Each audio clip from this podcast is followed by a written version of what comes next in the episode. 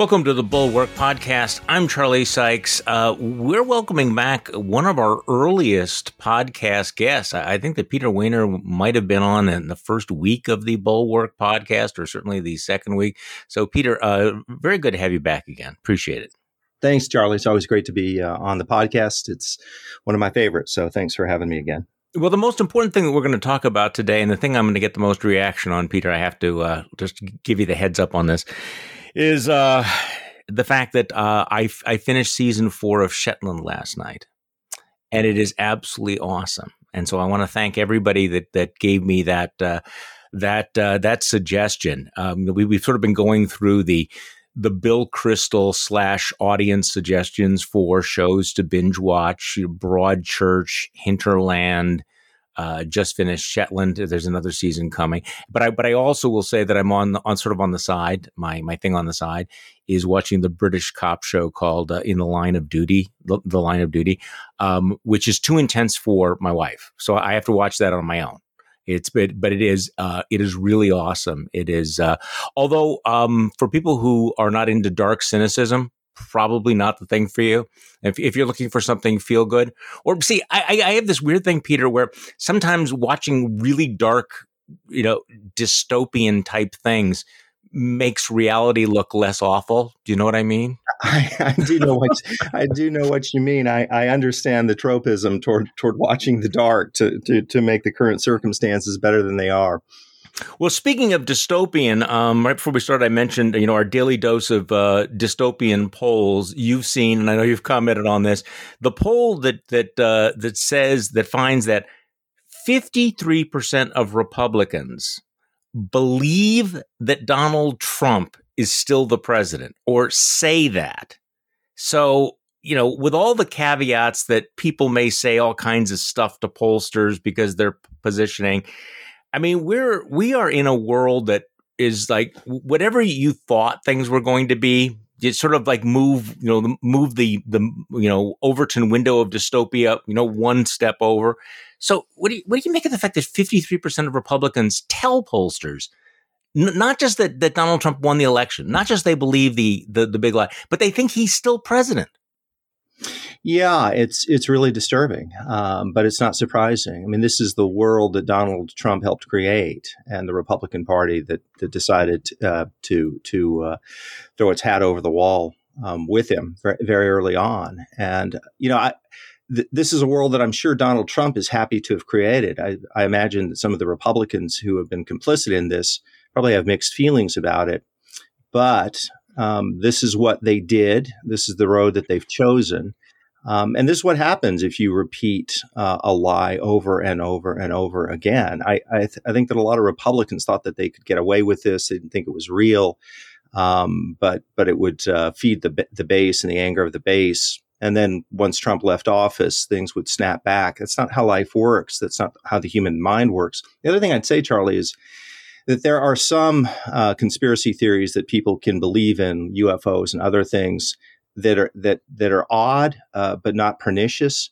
This is odd and pernicious because this is uh, internalizing a certain view of the world and the political world that can catalyze a lot of very dangerous stuff, I- including um, violence, which we've seen and which I fear that we're going to see more of. And this is a lie that goes to the heart of self government and of democracy. So this isn't just any other conspiracy theory to embrace. This one is a very, very dangerous one. Okay, that, that's exactly what I wanted to talk to you about. You had the piece in the Atlantic last week. Trump is marching down the road to political violence, and and and, and I know that, that people you know might think, okay, we've heard this before, we've we've had these warnings before, but I, I guess, and I think you probably feel the same way. You want to sort of put a, a, a line under it and say, no, this is real. This is really dangerous. Um, you know, we we kind of probably should have understood the trajectory of events over the last five years, but it's really, really clear now. So well, let's talk about this because you're you're talking about the prospect of more and even greater violence and, and that it is it's embedded in this mindset. And I, I, I mentioned to you earlier when we were chatting before we, we started, what I thought was really powerful in your piece in the Atlantic was your description of the mindset in MAGA world, which I think is really important for people to understand. And a lot of our a lot of our listeners may think they know what's going on here, but I think you did a really good job of, of trying to get inside the heads of MAGA folks and then explain why it's dangerous. So, first of all, so what is the mindset? What's going on? How is this lie playing in their heads? Yeah, th- uh, thanks. It's it's an important question because I think if we don't understand that, we really don't know what we're dealing with, and we may not be alert, fully alert to to to the dangers. Um, you know, the way that I describe the mindset um, of of MAGA world is that they believe because they've been told that they're victims of a monstrous injustice. So when when Donald Trump sends out statements saying that, that they they he and they were victims of the crime of the century. Um, we may hear that as the ravings of a 74 year old sociopath in Mar a Lago uh, who crashes wedding parties and dismiss it. And I understand that temptation. That's not how they hear it. Uh, what they're hearing is that uh, a leader that, leader that they revered was removed from office by illegitimate means. Um, and that this is um, one of the uh, great crimes, democratic crimes, in history. Um, and it was perpetrated by people who want to destroy them and destroy their children and to destroy their world. So they've been cheated out of power. Um, and so they then begin to think, well, what are the weapons at our disposal to undo this grave injustice? And the reality is that for some of them, violence is there. I don't think for most of them, well, I'm certain for most of them, it's not the the the, the, the um, first uh, choice that they would that they would they would reach for. It's not what they would prefer, but they believe that sometimes violence is necessary as a recourse to undo grave injustice. That's why when you hear references to the American Revolution and so forth, again. Some people will hear that. A lot of people will hear that and think this. These are just sort of tinfoil nuts, you know, that imagining themselves as as uh, soldiers in, in in the new American Revolution but that's how they see themselves. And we know, by the way, from from many many statements at this point of the people who uh, were part of the insurrection uh, on on January 6th, that that's what they said. They said that the president invited me here. They believe they were doing their patriotic duty.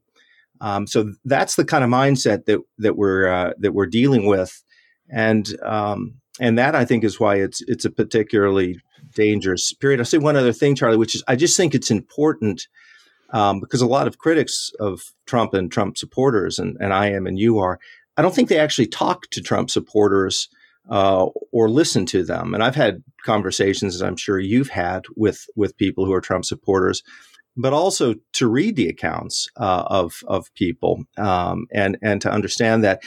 Last thing I'll say on the, on this point is that there's disturbing polling evidence, and Daniel Cox at the American Enterprise Institute, which of course is a conservative think tank, um, found there was an alarmingly high number of Republicans who believe that violence uh, right. may be uh, uh, something of, of, a resort that uh, that Trump supporters need to reach to to undo this this what they perceive as injustice. So this is not just anecdotal. I mean, there there is polling data that would suggest that this is widespread. And okay, so you, you know, you went through in your article and just now you went through this this mindset and conclude this is how the road to political violence is paved. And and I, I want to stick with this point because, and I don't want to be misunderstood, but if you understand this thought process, what they have been told, what they believe, it's a coherent worldview. It actually is logically consistent, right? If in fact you believe that the country is under siege, that this great crime has been committed by people who want to destroy you, who hate you, who are dismantling this country, then um, why would uh, you not look at the possibility of using extreme measures? And and you know, I I think I've done this before on the podcast, but I would encourage people to try. Imagine, you know, if it was the other way around, what, what would you be prepared to do? And I think that's the the kind of thing that that if you put yourself in this position, you start to realize that that violence is not an irrational response. And I'm not defending this. I'm just, I'm just saying why this is so real that each one of these lies that we keep talking about feed into this narrative. And Peter, at this point, we can't really be in denial that there are consequences to these ideas, can we? That's exactly right. I mean, we saw this play out, of course, uh, on January 6th with the, with the insurrection, uh, lethal insurrection uh, on, on the Capitol. Um, but that was such a shock to the system that I think a, a, lot of people understandably thought, look, this has never happened before. It'll never happen again. This is kind of a one off. And let's hope it is. My concern um, is that w- we see the links in, in this violent chain um, that, that, are, that are in place. Uh, you have the lie itself, the pernicious lie, the repetition of the lie, and a lie that has roots. So that's one. The second thing that you have is an existential fear, this sense that we talked about, which is if they win, um, then it, almost everything that we know and love will be destroyed. So there is a there is a deep um, sort of commitment to a dark narrative, cat- catastrophizing mindset that is at, at, at place. By the way, one of the reasons or one of the tip offs of that catastrophizing mindset is if you have conversations with people, say on abortion, as I have had, pro life people who are part of MAGA world, and you point out to them that the number of abortions is the lowest number since before Roe v. Wade, and that the number of abortions and the rate and the ratio have gone down steadily for 20 years, whether it's a Republican or Democratic president, regardless of the composition of the Supreme Court you would think that that point would bring some degree of, of, of celebration. Not that they think the struggle is over, but that at least massive progress has been made. But that's not the reaction you get because that is good news that runs against what their mindset and for them it creates a kind of cognitive dissonance so that so they block it out so there's that that's the second one which is this existential fear the sense that the culture is absolutely under assault and then the third, a third link in this chain is a deep hatred um, for the other side. And both sides have this. This is what scientists refer to affective polarization, where basically the hate hatred for the other side is more intense than than the the loyalty and, and affection that you have for, for your own side. Um, and so you have this mindset. So we have the polling evidence, and we have the precedent of of the uh, of the sixth. Uh, and you have these people who have constructed, as you said, a, a, a kind of con- connected dots world, given their flawed and, and malicious uh, premises that will lead them uh, to where they are. And we do know from these conversations with people who stormed the Capitol on the 6th, if you gave them sodium pentothal, they would absolutely say what they were doing was a patriotic act and they were following the lead, the, the lead of their commander in chief um, Donald Trump. So this is this is um, as I said, this is dangerous stuff.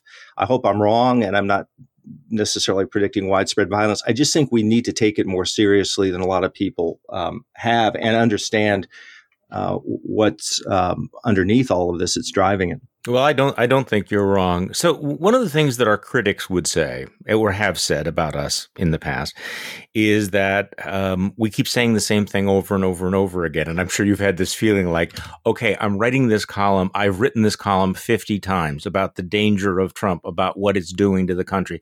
So, I guess the question is, can we disaggregate this a little bit? What's new and what's old. Um, you and I have been in that that small group who've been arguing since he came down the golden escalator that Donald Trump posed a real threat to American democratic norms. So we've written that. We wrote that in 2015, 2016, 17, 18, 19, 20. What's different in 21? Or is it just basically us saying we told you so? Yeah, it's it's it's a it's a really good question. Yeah, and the, in disaggregating, I'd say there's there are certain things. One is, you know, as as writers and commentators, I think this is probably your philosophy too. Um, what we're supposed to do uh, is to speak the truth as best we understand it, um, and try to be faithful to to that. It doesn't mean that uh, we have answers to all of the problems. It doesn't mean that we think that our warnings will be heeded. Um, it doesn't mean a lot of things. What it does mean is that you try with as much uh, honesty and integrity as you can to try and speak to the moment and try and alert people to what's what's going on. Um, whether people accept those uh, those cautions uh, and believe uh, in in those critiques, you know, that's that's that's up to them. In terms of what is different, um, I don't I don't think we've reached an inflection point, but I do think that something is happening that not enough people um, are are aware of, and that is that while Republican identification with Trump personally is less than it has uh, been in the past, which is inevitable. I mean, he's not president; he's off of social media. Republicans are not identifying any less with the kinds of conspiracy and anti-democratic impulses that have been associated with Trump in the past five years. And the worry is, is that those impulses are becoming uh, key to Republican self-identity independent of Trump. Yes. And that is not a good thing. Um, basically, the poisons were unleashed. And, um, and even with Trump receding uh, from, from, from the picture, uh, and off the stage, it's going on. Um, and that is uh, just a different level of, um, of, or yeah, it's a different level of threat. Uh, obviously, having Trump as president created its own set of problems because he was sociopathic and he had more power than anybody in the world. So getting him out was was essential. Um, no, I think also, yeah. No, go ahead. No, and I, I and, and, you're right, and I think that that's the analysis that that I've been sort of wrestling with, um, because I do think that what we've seen happen since January 6th does feel like it's something new, and I think you know you put your finger on it when you said we're we're headed down the road to violence. Maybe it was theoretical before, but five years of marinating in lies and outrage and division it has a consequence. It has a consequence to the moral fabric of the country, of people. That we, in, a certain sense, I, I, I think that we have become addicted to the dopamine hit of outrage and division. So that, that even though he's gone, it's not gotten better, it's gotten worse. And I do think that what's new is what you describe this widespread acceptance of all or nothing um, you know a form of politics that might lead to violence. And and and people need to understand this that sometimes it's I, I think that sometimes people sort of shut off. They go okay you know all those people on the right they're all crazy they're all bad they're all racist so therefore we put that in the box. But it it's it is evolving and things are turning uglier at a very rapid pace yeah, I think that's right. I, that's actually very well stated, which is I do think that there's an addictive quality to this. I think it's a psychologically addictive quality. And you know, there are psychological addictions like there are physiological addictions. And what what is it about a, an addiction that you have to understand? It is that there's a craving in in people to to uh, whether it's drugs or, or cigarettes um, or or alcohol, where the body craves to have those things, and you can get these kind of psychological addictions. Where, as you said, it's a sort of a dopamine rush. I mean, they they've done studies. Brain science is actually quite helpful uh, here, so we we have some sense of what's happening in these people's you know mindsets. The other thing that is important to do, and I, I know you have done this over time, is one has to disaggregate uh, among um, Trump supporters. I mean, there are the really hardcore ones, the ones who've committed violence and who are absolutely unreachable. And then there are some number of people uh, who uh, are leaning in that direction, uh, or they're they feel like they're Trump supporters because they really despise the left, um, but they're just not as as as far gone.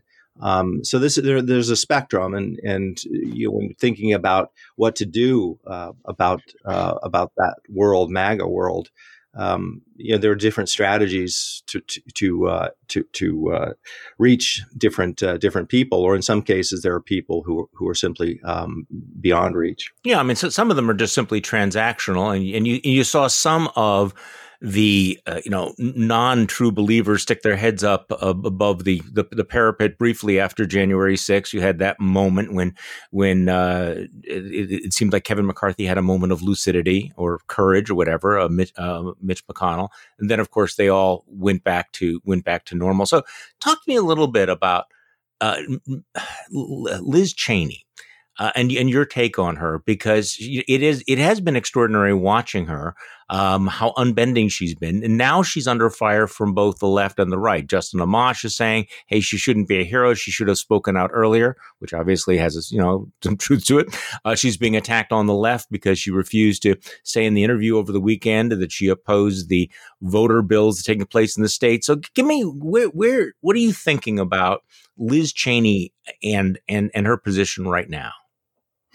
Yeah, I um, you know I worked with with Liz in, in the George W. Bush uh, administration, um, and um, I admire her. I don't always di- agree with her, and I actually did have disagreements with her um, during during the Trump presidency because uh, she was one of the people that I wish had spoken spoken out sooner and louder. And I think uh, that Mitt Romney is really the person who who has been uh, the most impressive throughout the Trump presidency because he spoke out, um, you know, earlier and louder than anybody else. He cast the vote for for impeachment, and um, and all the rest.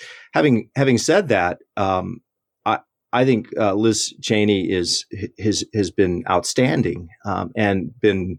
Um, almost a heroic figure, or at least not a heroic necessarily, but a very courageous figure. Um, I think for her, it, it, was relatively simple, which is that what happened first on November 3rd, which was the refusal to accept the election results, and certainly what happened on January 6th with the insurrection, was just a bright line that he crossed um, where she said, This cannot go on. And I think for her, it's part of her um, philosophy of American government and self government and her roots with her family, deep ties to the institution of Congress, uh, the American system of government, checks and balances, uh, and a sense of, of, of what is morally and ethically right. And um, and the the Cheneys, if they believe something is morally and ethically right or wrong, they'll say it and they'll stand up for it. And um, to have that kind of backbone, that kind of courage, has been so manifestly lacking in the Republican Party for the for the last five years. Should she have spoken out earlier? You know, I wish she had. But this is such an important moment, and it really has whether whether you like what she's said in the past or not. I just think that you have to acknowledge her courage and this moment. And I think if if if liberals or, or conservatives who have been Trump critics uh, don't celebrate what she's done and don't stand with her and don't support her, they're making a huge error because this is a moment unlike any other moment because the events of January 6th were unlike any other event. Um, and she is speaking the truth in unvarnished ways. And you need people to do that. Other people can do other things. They can maybe work more behind the scenes. Um, but you need people like Liz Cheney um, to speak uh, the truth, speak truth to power, to be unwavering, and also, quite frankly, Charlie, to inspire uh, other people who have been saying this because she is a uh, someone who is uh, in in Congress, um, and she does have a public platform. So I think she's been she's been great, and I hope she she stays at it. Yeah, and, and Adam Kinzinger as well, who you've uh, written about. Yeah, um, he's been terrific as well. And, and my advice to you know people on the left who you know are you know nitpicking uh, is it, if you think this is an existential threat, act like it. Okay, so let's talk about a couple of other things that are happening now in terms of the of the real ugly divisions that may not have anything to do directly with Donald Trump. Uh, today, is the anniversary of the death of George Floyd. And so there's a lot of discussion about uh, how that's affected the country. Um, I mentioned a little bit earlier, there's this really just, I think, kind of disturbing poll, this Axios Ipsos poll, America one year after George Floyd, and shows this massive divide about the, the state of race relations, about equal rights, not between white and black Americans, but between white Republicans and white Democrats. So he, here's here's the, one of the questions, Peter. Our country has made the change. When you're asked, do you agree with this? That our country has already made all the changes needed to give Black Americans equal rights with white Americans. We've done enough.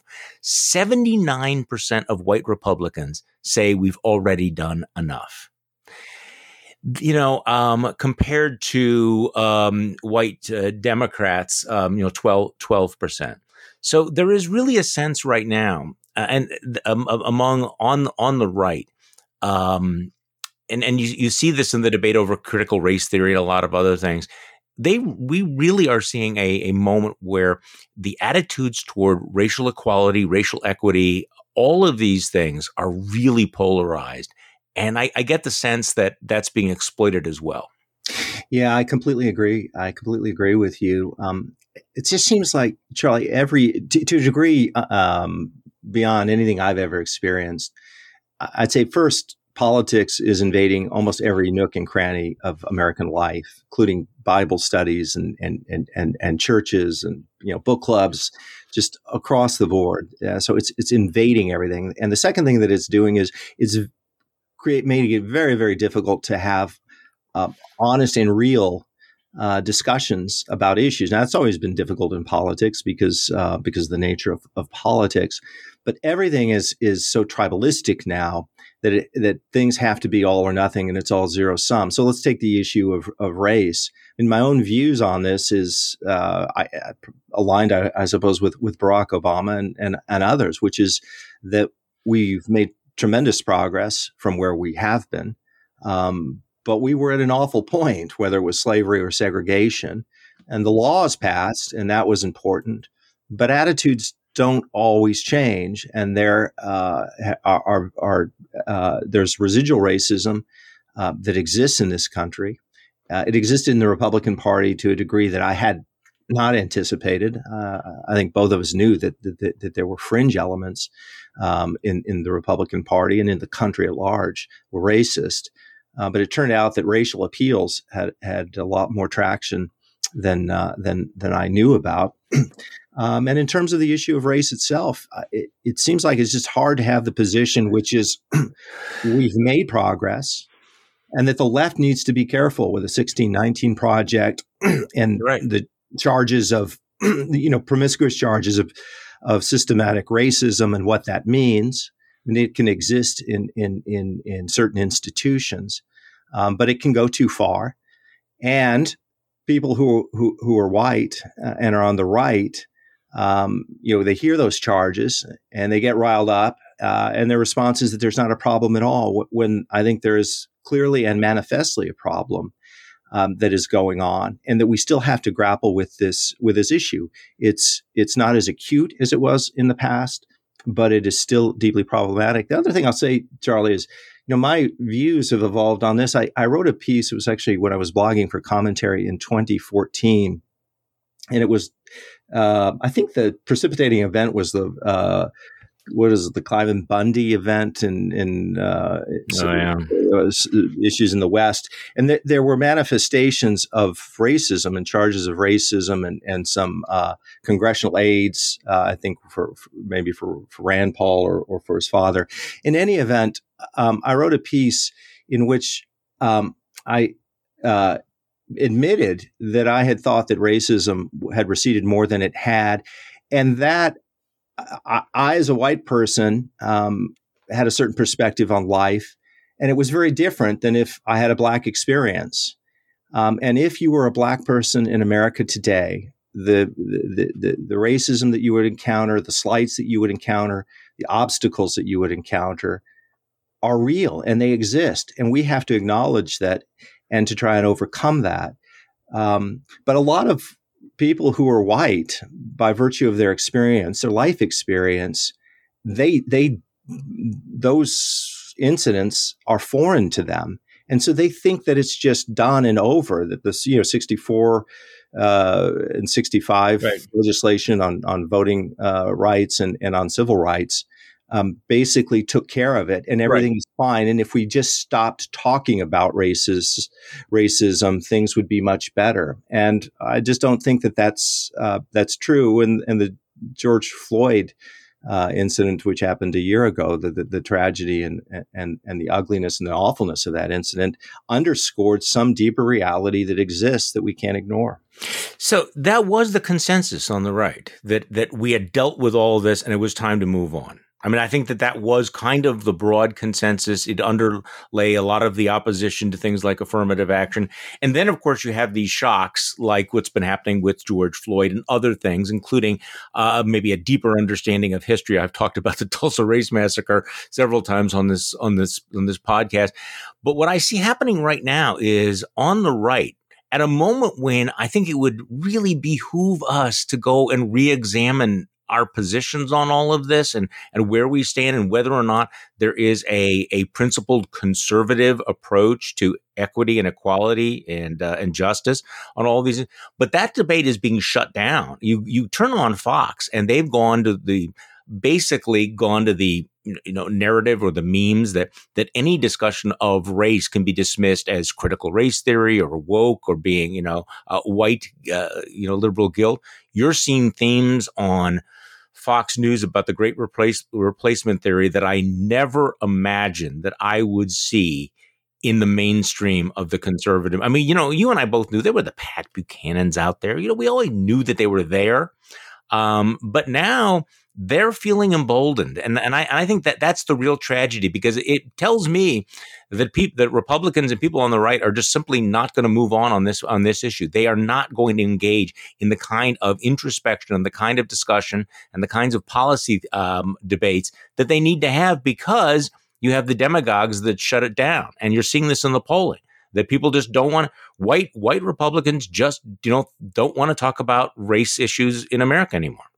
Yeah, I, I entirely agree, and indeed, the polling shows that um, whites, at least white Republicans, uh, feel like that discrimination is more po- pointed against them than African Americans and, and other people. So they believe that now they are the objects of, of racial discrimination, yeah. which plays into this larger phenomenon, which we've talked about before, which is um, the mindset of grievance, resentment, and victimization on the right. And I think you know. I remember years ago uh, where you were speaking out about this in the '90s. This was pretty common uh, among the within the conservative world, which was this notion of the victimization mentality on the left. And we who were conservatives um, really were were pretty tough on on that. The degree to which people on the right now, um, and Donald Trump is really the epitome of that, who are constantly whining and complaining and feel like uh, they, they're victims. And the, the coiled anger that's based on a sense of grievance uh, and and resentment, it's it's uh, it's difficult to to over overstate it. Um, we could really uh, make progress on this issue, um, and the reality is that that African Americans in this country um, have have had a terrible deal from the beginning. They still face real real um, obstacles, um, and this is America's original sin, and we haven't gotten over it. Um, but um, but right now, you've got these figures like Tucker Carlson, who I think is clearly the most important and malicious figure uh, on Fox News and in the in the right wing media ecosystem. And as you said, this white replacement theory, and I, I, mean, every week he he is almost it has to be intentional, is saying things that are more and more outrageous and dangerous and provocative, um, and that is feeding this mindset that we've been discussing. Um, so this the synergy that's happening between um, or among the base of the party, the media, uh, and the um, and lawmakers uh, in the Republican Party. Uh, it's it's just a very dangerous uh, mix. Well, I want to get to the uh, the upsurge of anti-Semitic violence in, in just a moment, but because uh, maybe it's obligatory, we have to mention Marjorie Taylor Greene. I'm saying that sarcastically, but I, I, noticed that this morning she's doubling down on her Nazi Holocaust comparison between masking and vaccines. Um, she uh, tweeted out vaccinated employees get a vaccination logo just like the Nazis forced Jewish people to wear a gold star. Vaccine passports, mask mandates create discrimination against unvaxxed people, blah, blah, blah. So she's, she's doubling down on this Nazi comparison. You know, I, I, we, we could talk about Marjorie Taylor Greene, you know, endlessly, you know, and, and the way she's being tolerated in the Republican Party. But it does strike me that, that for a large class of Americans, the only moral standard that they know is Nazis. You know right. what I mean? It's sort of the impoverishment of our moral language yeah. that, that, that everything I don't like is Hitler because we don't, we're so uncomfortable in making other moral, ethical arguments. Yeah. I entirely agree. I, I, just think that the the Nazi analogy uh, sh- shouldn't be used uh, except in the in the most extreme circumstances. And I quite agree with you. I, it's it's because people uh, know so little about about history that that seems to be the historical analogy that that they uh, that they reach for. I do want to say one thing about Marjorie Taylor Greene because I I, I agree with you, um, but I also would add a, a, a caveat. Um, she's clearly a person with a, with a diseased mind. She's not she's not well, um, and she sees her role as as as as to provoke people, um, and she says these insane things and I understand the argument of of people who say, uh, like Damon Linker and others, who say basically don't pay attention to her. Mm. That's that's the oxygen that she wants. So I, I get that. On the other hand, um, I think that it is important uh, to take a step back um, and realize what what is happening. I mean, this person um, is as crazed a member of Congress as there's probably ever been in American history. He is more popular with the base and the leadership of the Republican Party than Liz Cheney uh, is. Much, much more, yeah.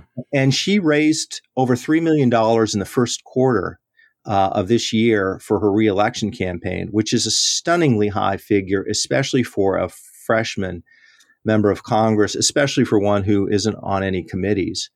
And um, so we have to take a step back from time to time um, and not get inured to just how insane this moment is and how dangerous it is.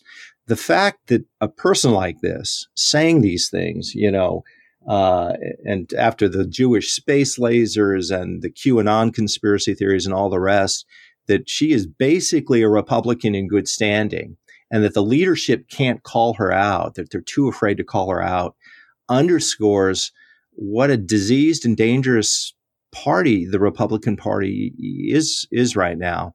Um, so you know, I, it's it's uh, she's um, she's a nut, but uh, but she's a prominent nut. No, um, and and to the to this argument that we should just ignore these people and not give them oxygen, um, my response is we tried that, and how did it work out? Because I, I've I've been there over the years. I think you have as well. That we we knew these people were out there and decided not to spend any time calling them out or um, stigmatizing them or maybe even purging them. Uh, we rolled our eyes, you know, knew they were in the corner, um, but they were our allies, and so we kind of went along with, you know, as long as they were going to vote our same way, we're not going to pick a fight with them. And and and I think that turned out to be a disastrous miscalculation. So silence, we've already tried that. Let's pretend they don't exist. Let's not amplify them because frankly, it doesn't matter. I mean, at, at, at this point, she's going to be amplified. Whatever you and I do, whatever Damon Linker does, uh, she's going to be able to, uh, you know, speak to the base, raise a lot of money from the base. So the question is, what do people like, you know, who are in a position to sound the alarm do? Are we supposed to stand down, not push back? I, I just, I think that's that's a total moral abdication. Yeah, no, I think that's I think that's that's well said. I'd be interested, Charlie. We can go on to, to the anti-Semitism yeah, yeah. I do want to speak to that. But what at this point, at, at this juncture, so here we are in sort of in late late May. When you think about what to do um, to to repair the Republican Party, not necessarily that you think that it that it that it could happen, but if if you somebody said, look, you know, if if Mitt Romney and Liz Cheney called you and said this may not work, but tell us what the levers are here. What do we need to do, or what do we need to say? Maybe that's different than what we've been doing and saying that gives us the best chance of salvaging the Republican Party, which is essential for the party and for the country, because as both of us know, it's it's essential that there be a healthy conservative uh, party in the country. Um, what would you tell them? What what what do you think are the levers there? What changes do you think need to be made, uh, if if any?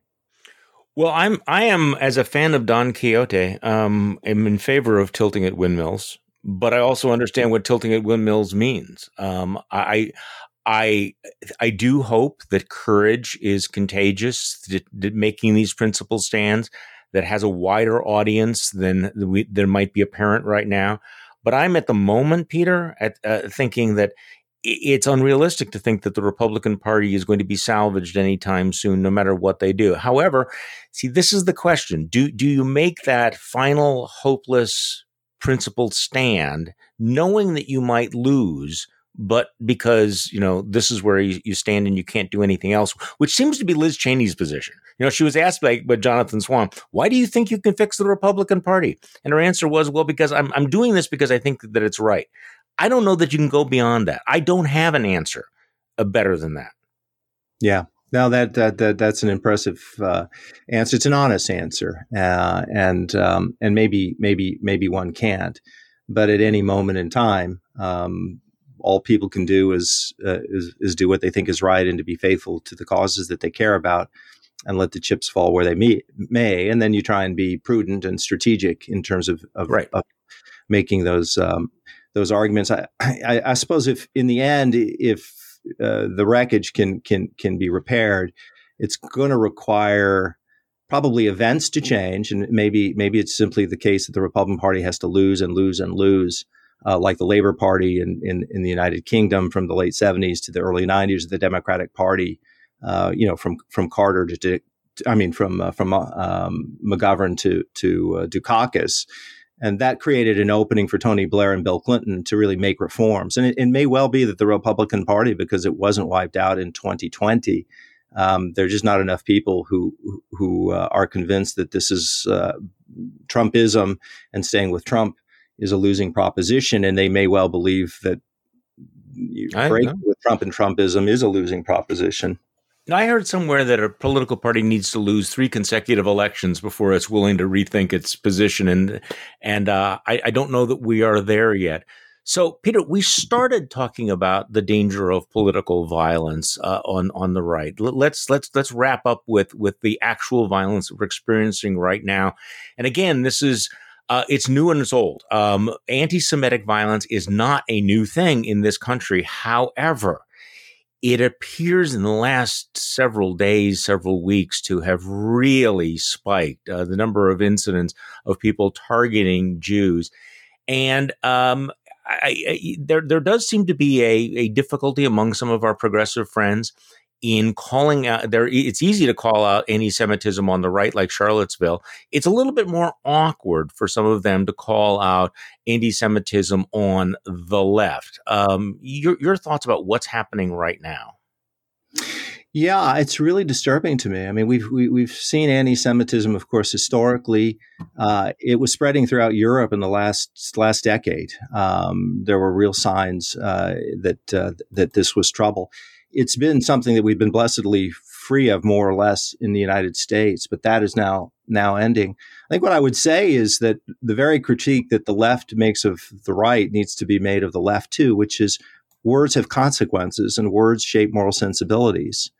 And there are things that are being said uh, about uh, about Israel um, uh, and about uh, about Jewish people uh, that are shaping moral sensibilities and giving sort of a license for people now to uh, use violence against people who who, who are Jewish. Um, you you know this is not a one way street. Um, if you dehumanize people, um, there are consequences to to to that. Uh, I will say, uh, just to take a step back, um, you know, I view what's happening in the Democratic Party with alarm as it relates to to Israel. Um, I've been hmm. a strong defender of Israel um, from almost as long as I can remember being interested in politics and never understanding what I what I perceived as a kind of double standard on the left um, against them. I, I certainly uh, am open to and, and, understand if there are particular policies that people agree with, or particular prime ministers in Israel that people disagree with.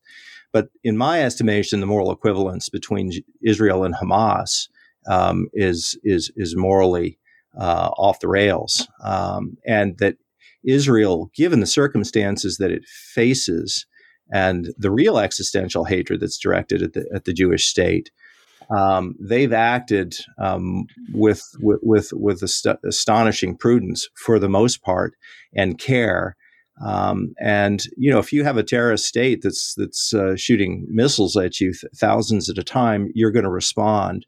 Um, again, that doesn't mean that there aren't particular issues, whether they're the settlements or, or or housing or others that people could take issue with. But I think the Democratic Party is, or at least elements of the Democratic Party, certainly the progressive wing of the Democratic Party, is becoming, I think, um, almost anti-Israel in its in its reflexes, and that um, that that uh, that worries me, and that has consequences. Yeah, I think I think Joe Biden continues to get it right, but but you're right. The the trend is troubling. Okay, so you want to do some punditry in real time? Sure. Okay, so even as and you you have probably haven't seen this, e- even as we have been speaking, Kevin McCarthy has emerged from his bunker and issued a statement condemning Marjorie Taylor Greene's comments.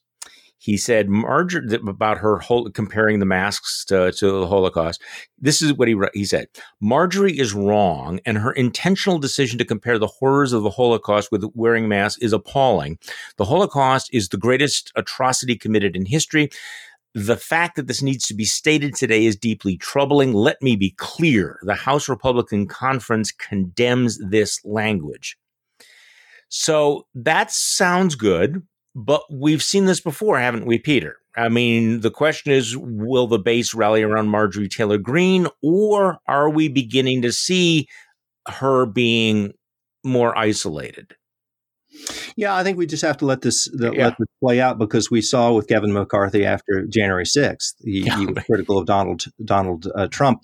Look, we, one thing we know about Kevin McCarthy is that he's a weather vane. Uh, he's a person of astonishing weakness. He has no spine.